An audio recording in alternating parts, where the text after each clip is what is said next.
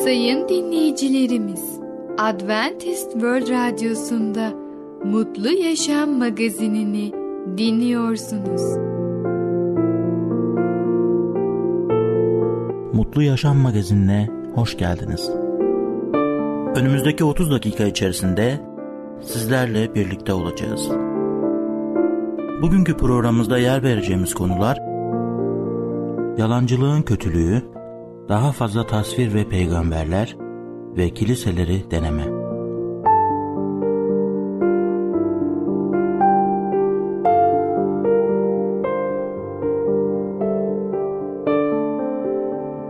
Adventist World Radyosu'nu dinliyorsunuz. Sizi seven ve düşünen radyo kanalı. Sayın dinleyicilerimiz, bizlere ulaşmak isterseniz e-mail adresimiz radio.umutv.org radio.umutv.org Bizlere WhatsApp yoluyla da ulaşabilirsiniz.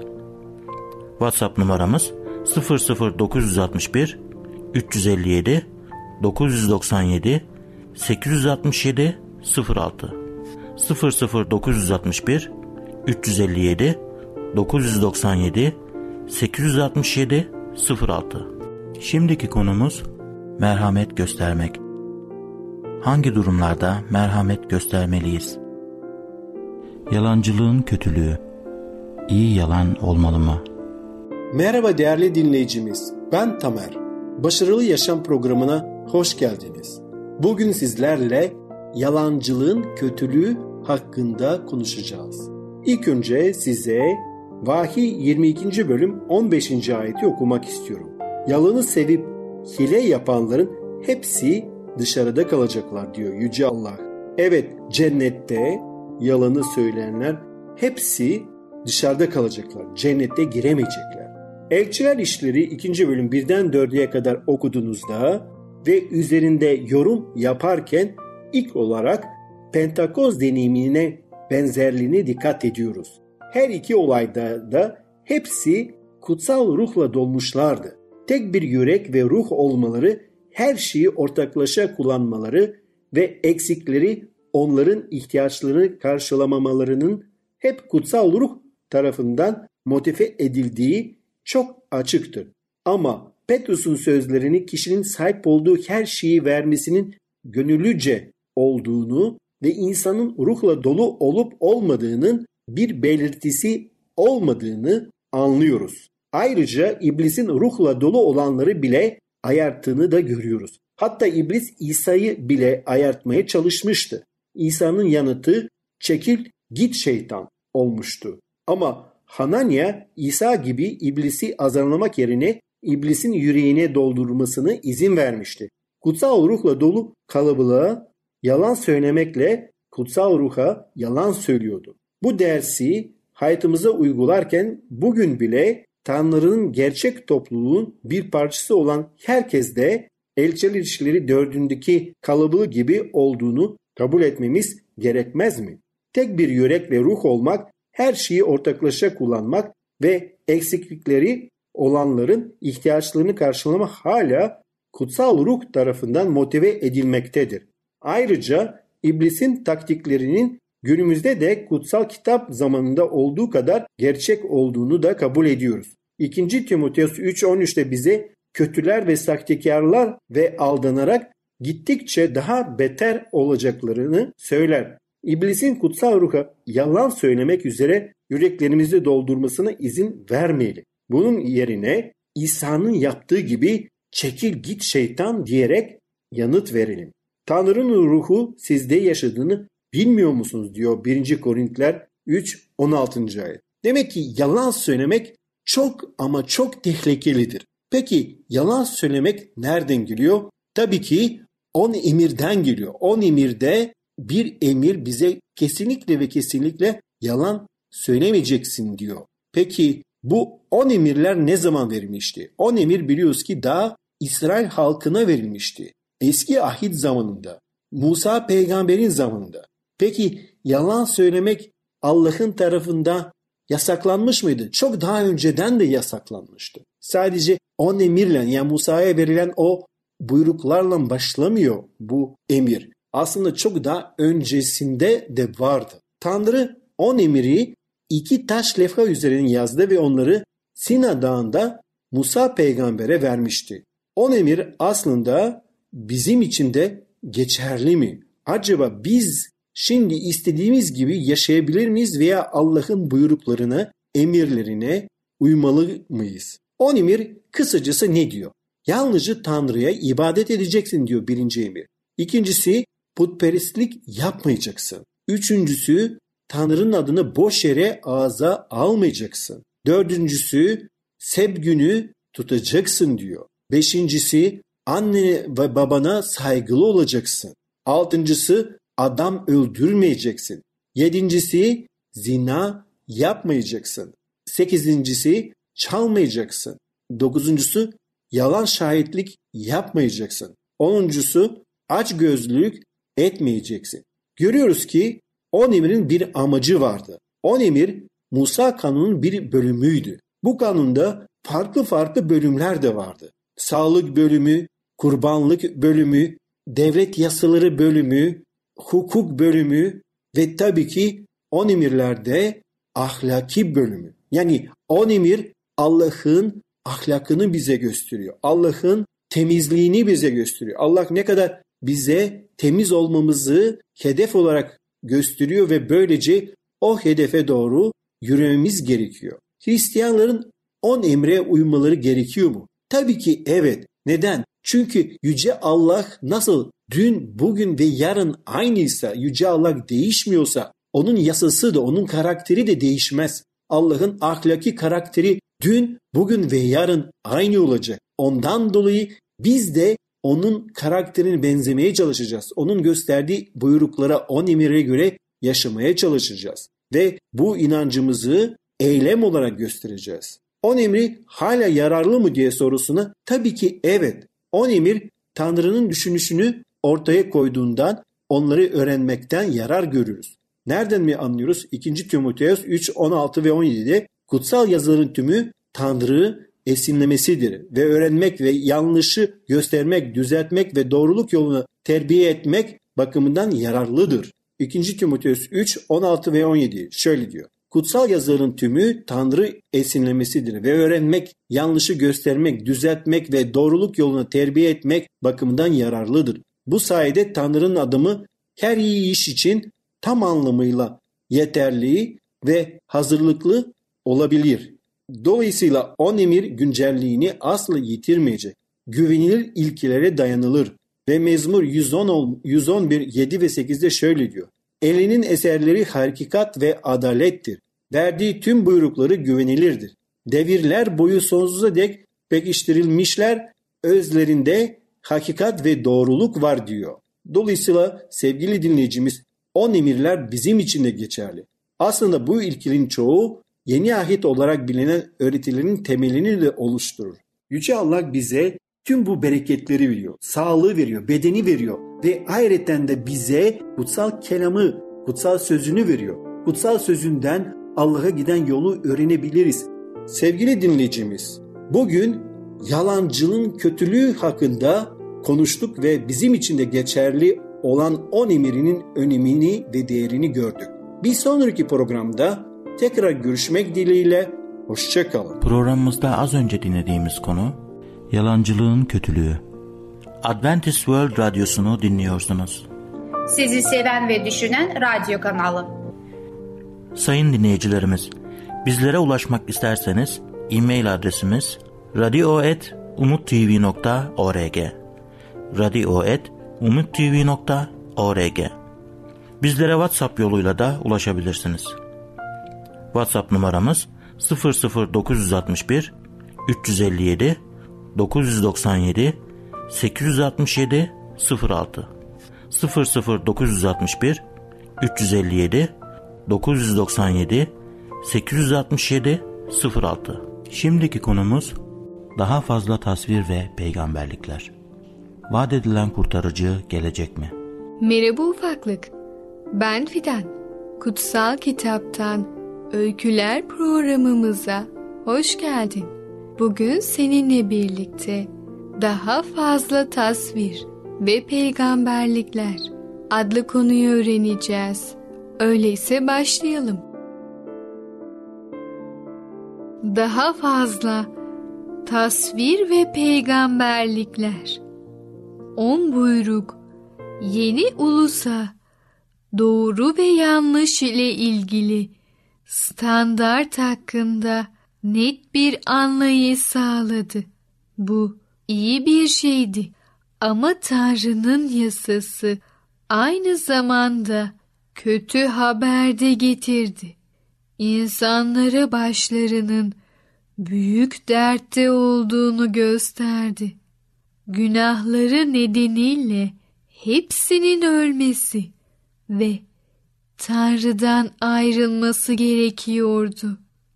İyi haber ise Rabbin onların günahlarını örtmek için kuzuların, boğaların, keçilerin ve güvercinlerin dökülen kanlarını hala kabul edeceğiydi.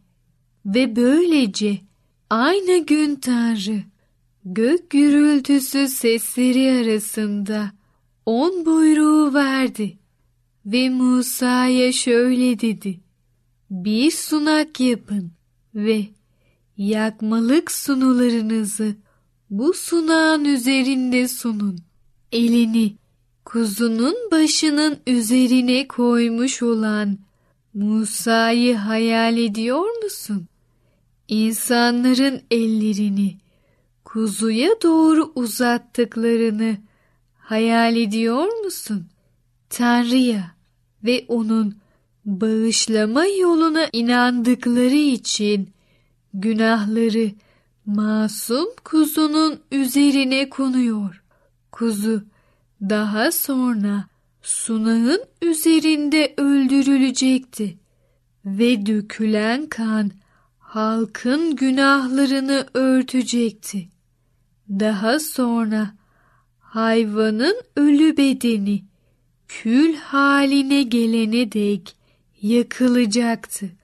Küller halka Tanrı'nın onların günahlarıyla ne yaptığını gösterecekti.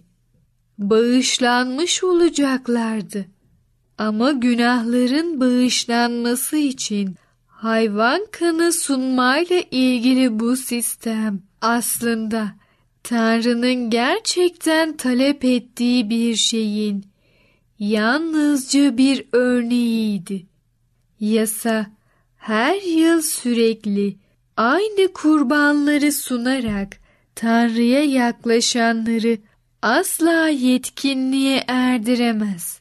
Erdirebilseydi kurban sunmaya son verilmez miydi? Çünkü tapınanlar bir kez günahlarından arındıktan sonra artık günahlılık duygusu kalmazdı. Tam aksi olurdu. O kurbanlar insanlara yıldan yıla günahlarını anımsatıyor. Çünkü boğalarla tekelerin kanı günahları ortadan kaldıramaz. Hayvanlar Tanrı'nın benzeyişinde yaratılmadılar. Bir kuzunun değeri bir insanın değerine eşit değildir. Nasıl oyuncak bir arabayı alıp bir araba satıcısına götüremez ve onu gerçek bir arabanın karşılığında sunamazsanız aynı şekilde bir kuzunun kanı da günah ve ölüm yasasının talep ettiği yüksek bedeli ödeyemezdi. Daha iyi bir kurbana ihtiyaç vardı.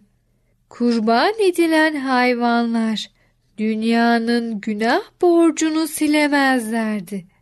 Onlar günahkarlara bunu yapabilecek olanın bir örneğini verdiler.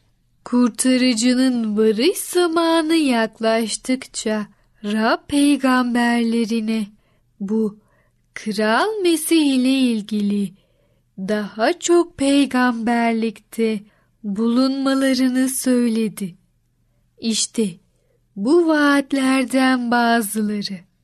Yeşaya 7-14 İşte kız gebe kalıp bir oğul doğuracak. Mika 5-2 Ama sen ey Betlehem Efrata İsrail'e benim adıma yönetecek olan senden çıkacak. Onun kökeni öncesizliğe, zamanın başlangıcına dayanır. Yeşaya 9.6 Bize bir çocuk doğacak. Bize bir oğul verilecek. Onun adı harika öğütçü, güçlü tanrı, esenlik önderi olacak.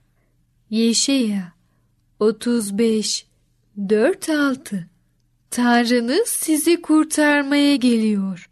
O zaman körlerin gözleri, sağırların kulakları açılacak.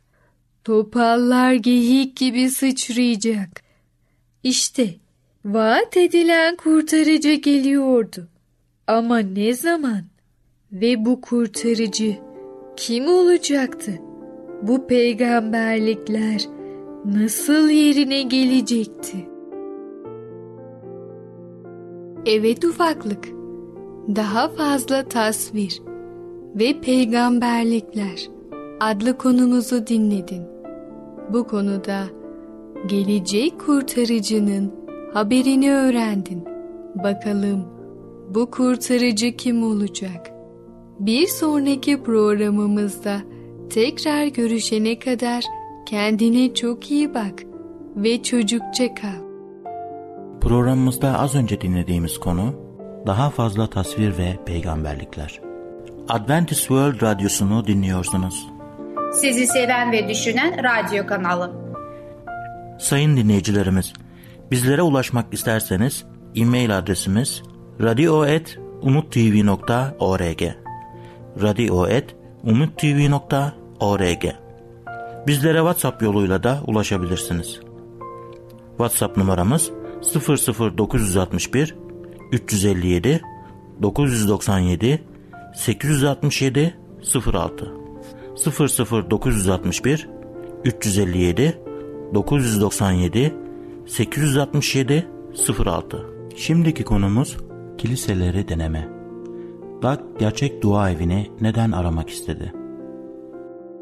Sevgili dinleyicilerimiz merhabalar. En Zengin Mağara Adamı adlı programa hoş geldiniz. Ben Ketrin. Bugün sizlerle birlikte her zaman yaptığımız gibi Doğu'nun hikayesine devam edeceğiz. Bugünkü bölümün ismi Kiliseleri Denemem. Kısa bir özet geçerek önceki bölümümüzde Doğuk Adventist Kilisesi'ne gitmeye karar verdi. Hayal ettiği bir kilise değildi.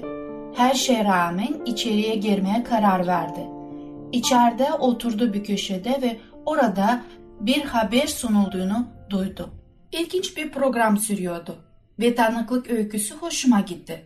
Set okulu dersin tartışma vakti geldiğinde diğerleriyle birlikte sandalyeleri büyük bir daire biçimde dizildiği bir odaya gittim. Hiç kimse benimle konuşmadı. Fakat bazıları samimi bir şekilde gülümsedi. Bir sandalyeye oturdum ve diğer herkes oturarak bir yer buldu. Fakat oda dolu olmasına rağmen her iki yanımdaki sandalyeler boştu. Öğretmen sınıfa birkaç selamlama sözcüğü söyledikten sonra kutsal kitabını ve ders kitapçığını açtı. Bugünkü konuğumuz Daniel 9. bölümdeki 490 günlük peygamberlik diyerek sözüne başladı. Harika diye düşündüm.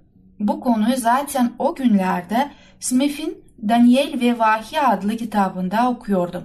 Öğretmen giriş niteliğinde birkaç sözden sonra bir soru sordu. 490 günlük peygamberlik ne zaman başladı? Kendimi birden doğru yerde olduğumu hissettim. Öğretmenim neden söz ettiğini biliyordum. Neredeyse patlayacaktım. Cevabı söylemek için sabırsızlanıyordum. Fakat bir ziyaretçinin kalkıp konuşmasının uygun olmayacağını düşündüm. Dairedeki seçkin görünümlü insanlara göz attım. Öğretmen bekledi fakat hiç kimse konuşmadı.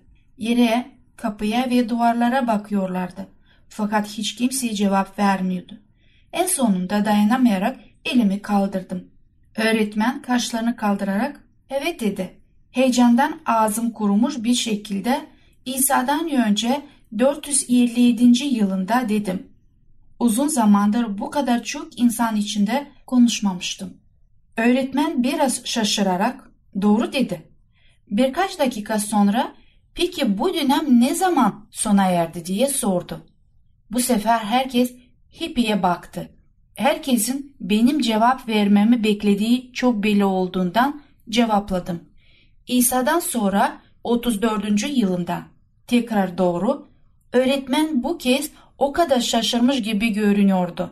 Fakat ben yanıtları başkasının niye bilmediğini anlamıyordum. Bu onların kilisesi ve onların dini değil miydi? Belki yalnızca nazik ve alçak gönüllü olmaya çalışıyorlardı. Belki de hepsi benim gibi ziyaretçiydi. O ilk sev günümde biraz hayal kırıklığına uğradım. Bunun nedeni büyük ölçüde sıcaklık ve dostluğun eksik oluşuydu. Diğer kiliseler çok dost canlısıydı. Hatta benim için rekabet bile etmişlerdi.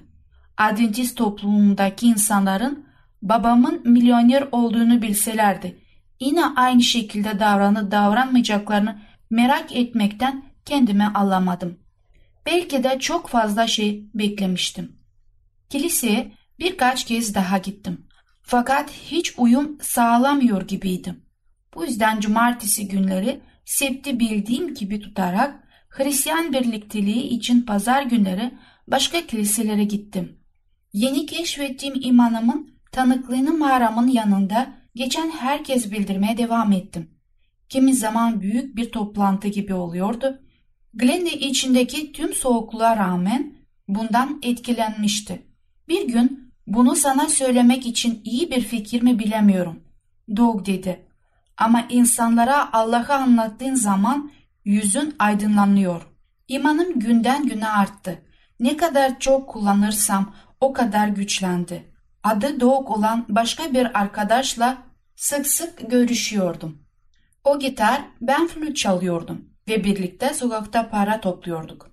Hristiyan olarak yeni deneyimim çok heyecan vericiydi. Yerimde duramıyordum. Bir gün kasabada para toplamak için enstrümanlarımızı çalıyorduk. Fakat kimse durup para vermedi. Biz de konuşmaya başladık.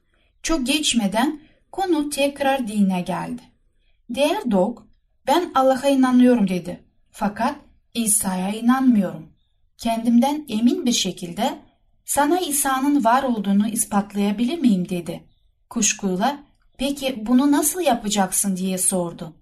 Şu anda ne kadar para ihtiyacımız var diye sordum. Adam başı ikişer dolarımız olsa fena olmazdı. Gidip yemek yiyebilirdik dedi. Pekala dedim. Şimdi İsa'ya dua edeceğim ve dört dolarımız olacak. Başımı eğerek dua ettim. Rab iyi bir yemek yiyebilmemiz için elimizde 4 dolar geçmesine yardım et. Doğun da senin gerçek olduğunu anlamasını sağla. İsa adıyla diliyorum. Amin. Tekrar çalmaya başladık ve çok geçmeden sokaktan geçen bir kadın durup bizi dinledi. Bitirdiğimizde kadına bize verebileceği bozuk parası olup olmadığını sordum.